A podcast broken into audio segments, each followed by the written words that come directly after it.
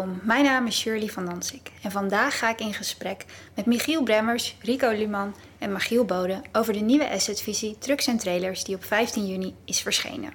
Heren, fijn dat jullie er zijn. Uh, lijkt me goed om eerst een uh, korte voorstelronde te doen. Rico, mag ik met jou beginnen? Ja, zeker. Uh, hallo. Ik werk voor het economisch bureau van ING. Daar volg ik de transport- en logistiek sector. En ja, wij publiceren eigenlijk rapporten over de ontwikkeling van de sector en op meerdere vlakken. Oké, okay, uh, assetvisie, voor wie dat niet kent, wat is het eigenlijk? Ja, goed punt. het is een rapport wat eigenlijk de, de marktontwikkelingen wil beschrijven. de trends en ontwikkelingen op het gebied van trucks en trailers in dit geval. daarbij kijken we naar ja, wat gebeurt er nu eigenlijk en wat, wat brengt de komende twee jaar. dus we kijken vooruit en Vooral ook eh, naar eh, ja, de, de, de verkopen van trucks en trailers en de registraties. En eh, dat verbinden met ja, de economische omgeving en de ontwikkeling in de wereld. Oké, dankjewel. Um, Michiel, door naar jou. Dag Shirley, mijn naam is uh, Michiel Bremmers. Ik ben asset manager transport en logistiek bij ING Lease. Oké, en waar en voor wie is deze assetvisie bedoeld? Ja, dat is een heel opzet, een, een heel breed rapport wat voor allerlei uh, partijen die in deze sector betrokken zijn uh, relevant kan, kan zijn. Dat zijn transporteurs, dealers, importeurs, handelaren en dus ook de, de brancheverenigingen. En dat het rapport brengen we nu dus al voor de vijftiende keer uit. Dus. Ja, zeker. Uh, Michiel, tot slot, om het rondje af te maken. Uh, ja, Michiel Bode, sectorbanker transport en logistiek bij uh, ING. Ja, ja, Michiel noemt het net al. Ja. 15e editie alweer. Ja. Wat is er dit jaar anders dan voorgaande jaren? Ja, het is, uh, het is inderdaad in 15 jaar denk je dat je alles meemaakt of meegemaakt hebt. maar het is een heel uitzonderlijk jaar. Het wordt daardoor ook een uitzonderlijke assetvisie. Je, je, ziet, je ziet in de buitenwereld op dit moment na twee jaar COVID, lockdown eh, Rusland-Oekraïne. Uh, zie je ineens een markt die, uh, die redelijk overhoop ligt met hoge prijzen van energie, hoge prijzen van materiaal, lange leeftijden van dat materiaal. Je ziet een onzekere vervoersvraag. chauffeurstekort speelt mee. En we staan aan de vooravond van de transitie naar zero-emissie. Nou, er is echt uh, genoeg om, uh, om het met elkaar over te hebben, denk ik. Ja, gaan we zeker doen.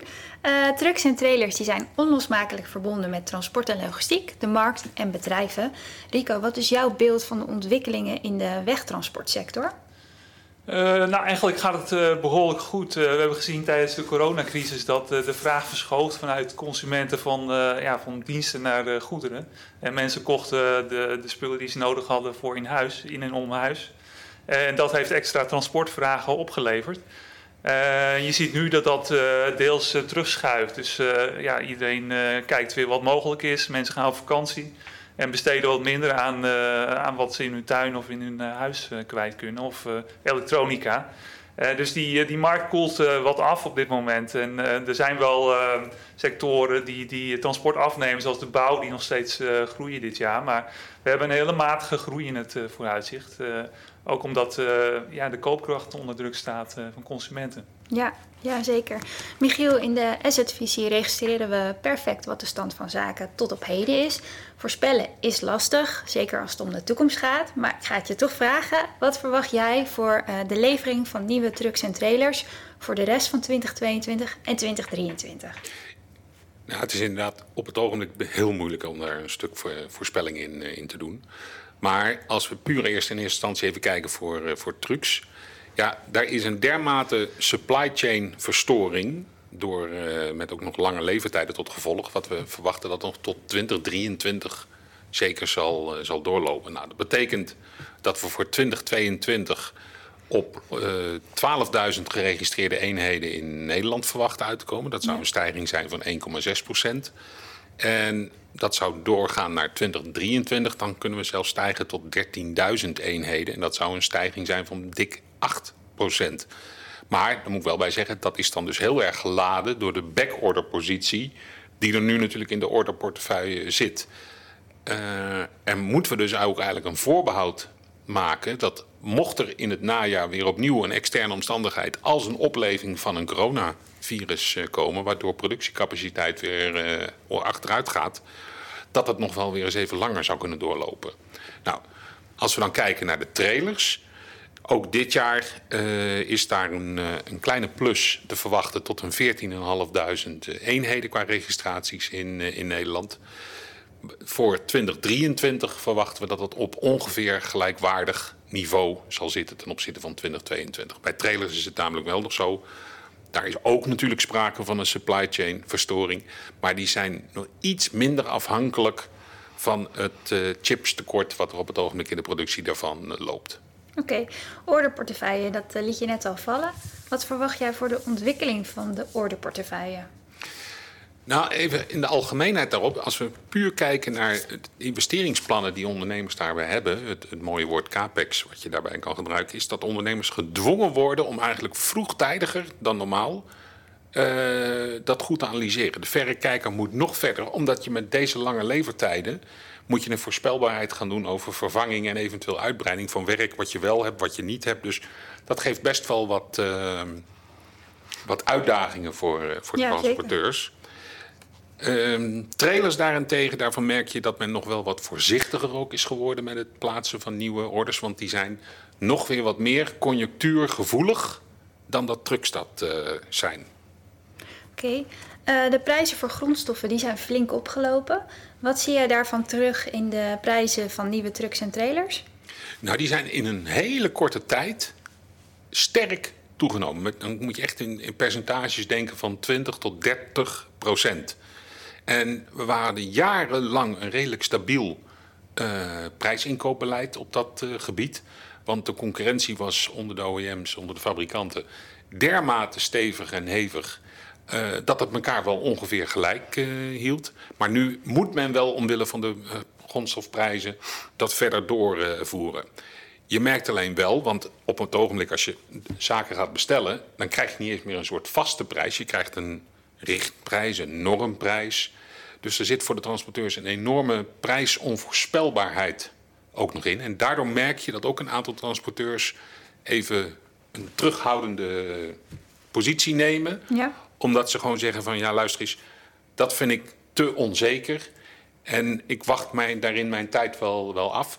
Nou moet ik wel zeggen dat dat over het algemeen de transporteurs zijn met een heel jong wagenpark. Die dan dus ook bij machten zijn om met het bestaande materiaal langer door te lopen. Ja, helder. Magiel, uh, trucks en trailers, dat zijn belangrijke, onmisbare, maar ook dure bedrijfsmiddelen. Uh, wat domineert de investeringsagenda van transporteurs en fleet owners voor 2022 en 2023? Ja, het is wat, uh, wat Michiel net al aangaf. Hè? vrachtwagens die rijden veel kilometers, worden jarenlang ingezet, zijn op een gegeven moment aan vervanging toe. En dan is in feite gewoon noodzakelijk om ze te vervangen. Ook om je lopende kosten onder controle te houden. Nou, die, die vervangingsvraag, wat we nu zien, is dat uh, transporteurs die beslissingen uitstellen. En dat wordt voor een deel natuurlijk ook veroorzaakt door die fors oplopende kosten, door die gestegen prijzen. De levertijden zijn lang. Um, en het chauffeurstekort heeft natuurlijk ook zijn, zijn impact. Een andere belangrijke um, reden om in uh, materiaal te investeren is natuurlijk de verwachting van welke kant gaat het met de economie op. Hè? Uh, zit je in een groeiende economie? Is jouw bedrijf aan het groeien? Uh, en ehm, ja, heb je daardoor meer wagens nodig? Dus die hele mix is, eh, is, is wat op dit moment die investeringsagenda domineert. Ja, en in hoeverre heeft de oorlog in Oekraïne nog invloed op investeringen? Ja, de, ik denk dat de oorlog in Oekraïne uh, uiteindelijk op dat laatste aspect wat ik net noemde, dat die daar het grootste effect heeft. Uh, er was natuurlijk een in, het oog springend effect van wat er gebeurde. Uh, als het gaat over de prijzen van energie. Uh, en dat is nou, energie, dat kan ook de verwarming van het warehouse zijn, of de verlichting. maar dat is zeker ook natuurlijk de prijs van diesel. Nou, die is behoorlijk hard gestegen. Dat gedeelte wordt voor een belangrijk gedeelte doorberekend aan de klanten hè, door middel van dieselclausules. Als je nou kijkt naar het effect op wat langere termijn, dan is het maar de vraag hoe zich dat gaat ontwikkelen. Want dan heb je het over uh, inflatie, dan heb je het over eventuele recessie. Uh, en dat zijn uh, ingrediënten voor afnemend consumentenvertrouwen, impact op het koopgedrag. En uiteindelijk zal dat op de volumes in transport en logistiek ook zijn effect hebben. Ja, zal merkbaar zijn. Ja. Terug naar jou, Rico. Een kernpunt in de assetvisie is de veroudering van het wagenpark. Brengt dat nog extra uitdagingen met zich mee voor bedrijven in deze sector? Uh, nou, het kan een uitdaging zijn. We hebben inderdaad gezien dat de afgelopen twee jaar, uh, eigenlijk sinds het begin van corona, is er uh, heel weinig nieuw materieel ingestroomd naar verhouding. En ja, we hebben een, een tijdje een, een, verjonging gezien, maar dat zie je nu weer omkeren. richting een veroudering van het, van het wagenpark. En dat zullen ook veel transporteurs herkennen. degenen die het kunnen, die stellen investeringen uit. Uh, maar gevolg is ook dat je dus met een verouderd wagenpark op een gegeven moment uh, te maken hebt. En uh, ja, dan mis je ook kansen omdat nieuwe eh, modellen zuiniger zijn, bijvoorbeeld. Hè. dus, ehm, en, en, dat heeft tot gevolg dat we nog wel wat verwachten voor de toekomst aan vervangingsvragen. Dus er ligt ook een fundament in de markt voor, voor trucks in ieder geval. Dus dat is wat we zien vanuit de markt. En een uitdaging is nu om, om de trucks ook geleverd te krijgen. Ja, uh, als sector-econoom kijk je verder dan de Nederlandse markt en de Nederlandse omstandigheden. Hoe verhoudt de Nederlandse truck- en trailermarkt zich tot uh, de ontwikkeling in andere Europese landen? Uh, nou, de truckmarkt is een heel erg Europese markt. Dus daar zie je eigenlijk hetzelfde beeld door heel Europa. Dus ook tekorten en een krappe markt. Eigenlijk een markt die op zijn kop staat. Bij trailers zijn we een land waarin ja, fiscale voordelen toe leiden dat er veel trailers ook geregistreerd zijn in Nederland.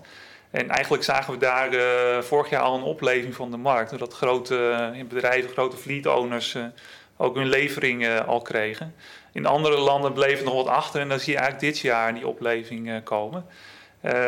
maar overal picture is dat het nog niet terug is op het oude niveau door de problemen in de industrie. De productieproblemen. Ja, ja. oké. Michiel, uh, techniek, het staat nooit stil, hè? zeker niet in de truck- en trailermarkt. Uh, waar ligt de focus qua technologische ontwikkeling voor uh, trailerfabrikanten en fleet-owners? Um, ja, dat, dat kan je eigenlijk in, in drie delen kan je dat uitleggen. in eerste instantie is het een steeds verdere geavanceerdere toepassing van, van telematica. En daardoor ook communicatie met eh, de plannings- en transportmanagement systemen van de, van de transporteur. Het tweede punt, en dat ligt ook bij de uh, trucks natuurlijk zo, maar uh, dat is de focus op de brandstofefficiëntie. En dat ligt bij een trailer dan in een steeds uh, geringere gewicht, dus arbeid, of sorry, gewichtsreductie. Ja. En optimalisatie van aerodynamica. En als laatste zien we ook die elektrificatie niet alleen in de trekkende eenheden, maar dus vooral ook juist in die getrokken eenheden. En dan moet je denken aan toepassing van regeneratieassen. Dat zijn assen die dus remkracht kunnen omzetten in elektriciteit. We zien de toepassing van elektrische koeling. En het gaat zelfs zover dat we op het ogenblik ook zelfs zonnepanelen kunnen toepassen op uh, de daken van, uh, van trailers. Zo, dat is super, ja. Uh, een belangrijk deel van de vloot uh, van trucks en trailers op de weg die bestaat uit materiaal dat op de tweedehandsmarkt uh, als gebruikte voertuigen wordt aangeschaft en ingezet. Um, hoe ontwikkelt de tweedehandsmarkt zich wat betreft vraag en aanbod en prijs? Nou, het, het is, het was, jarenlang was dat redelijk stabiel en ook voorspelbaar wat een, wat een gebruikte truck of trailer kon opleveren. Maar je kan eigenlijk je oude economieboekje erbij eh, pakken. Daar waar op een gegeven moment heel weinig uh, aanbod is en er kan niet voldoende nieuw materiaal geleverd worden, dan zie je dus dat de vraag zich juist naar gebruik gaat richten. Dus die zijn in een korte tijd enorm opgeleefd. En daardoor dus zie je echt prijsstijgingen die tot dik ook 15 tot 25 procent boven het reguliere niveau zijn. Ja, flink dus. Uh, welke overige trends en ontwikkelingen merk je verder nog op? Nou, dat in, eigenlijk in het verlengde natuurlijk ervan. Dat zolang natuurlijk nog die lange levertijden zullen zijn, waarbij wij dus verwachten dat die tot 2023 zullen, zullen doorgaan, zal die prijsstijging en dat prijsniveau dus ook op gebruikt uh, behouden blijven. Er zit alleen wel één uh, gevaar nog deels in. Wat we vooral zien is dat op een gegeven moment het jong gebruikte materiaal dermate populair is dat er prijzen voor gevraagd en ook zelfs nog voor geaccepteerd worden die nagenoeg dicht tegen de nieuwprijs aan liggen. En als dan straks eventueel levertijden weer op normaal niveau komen, dan zal je zien dat de prijserosie op dat soort uh, objecten opeens heel hard terug kunnen lopen. Want dan zal men weer, mocht het eventueel fout gaan, opeens uh, prijzen gaan krijgen die weer gebaseerd zijn puur op het bouwjaar van een dergelijk voertuig. En dan zie je dus dat je heel snel moet gaan afschrijven. Dat is dus een soort gevaar wat erin loert. Ja, duidelijk. Uh, ja, we zijn alweer bij het einde van dit uh, gesprek over de assetvisie trucks en trailers aangekomen. Ik wil de sprekers van vandaag bedanken. Michiel, Michiel en Rico, fijn dat jullie er waren. Graag gedaan. Uiteraard wil ik jou als luisteraar ook bedanken. Fijn dat je erbij was. De assetvisie staat op onze website ing.nl-transport. Graag tot een volgende keer.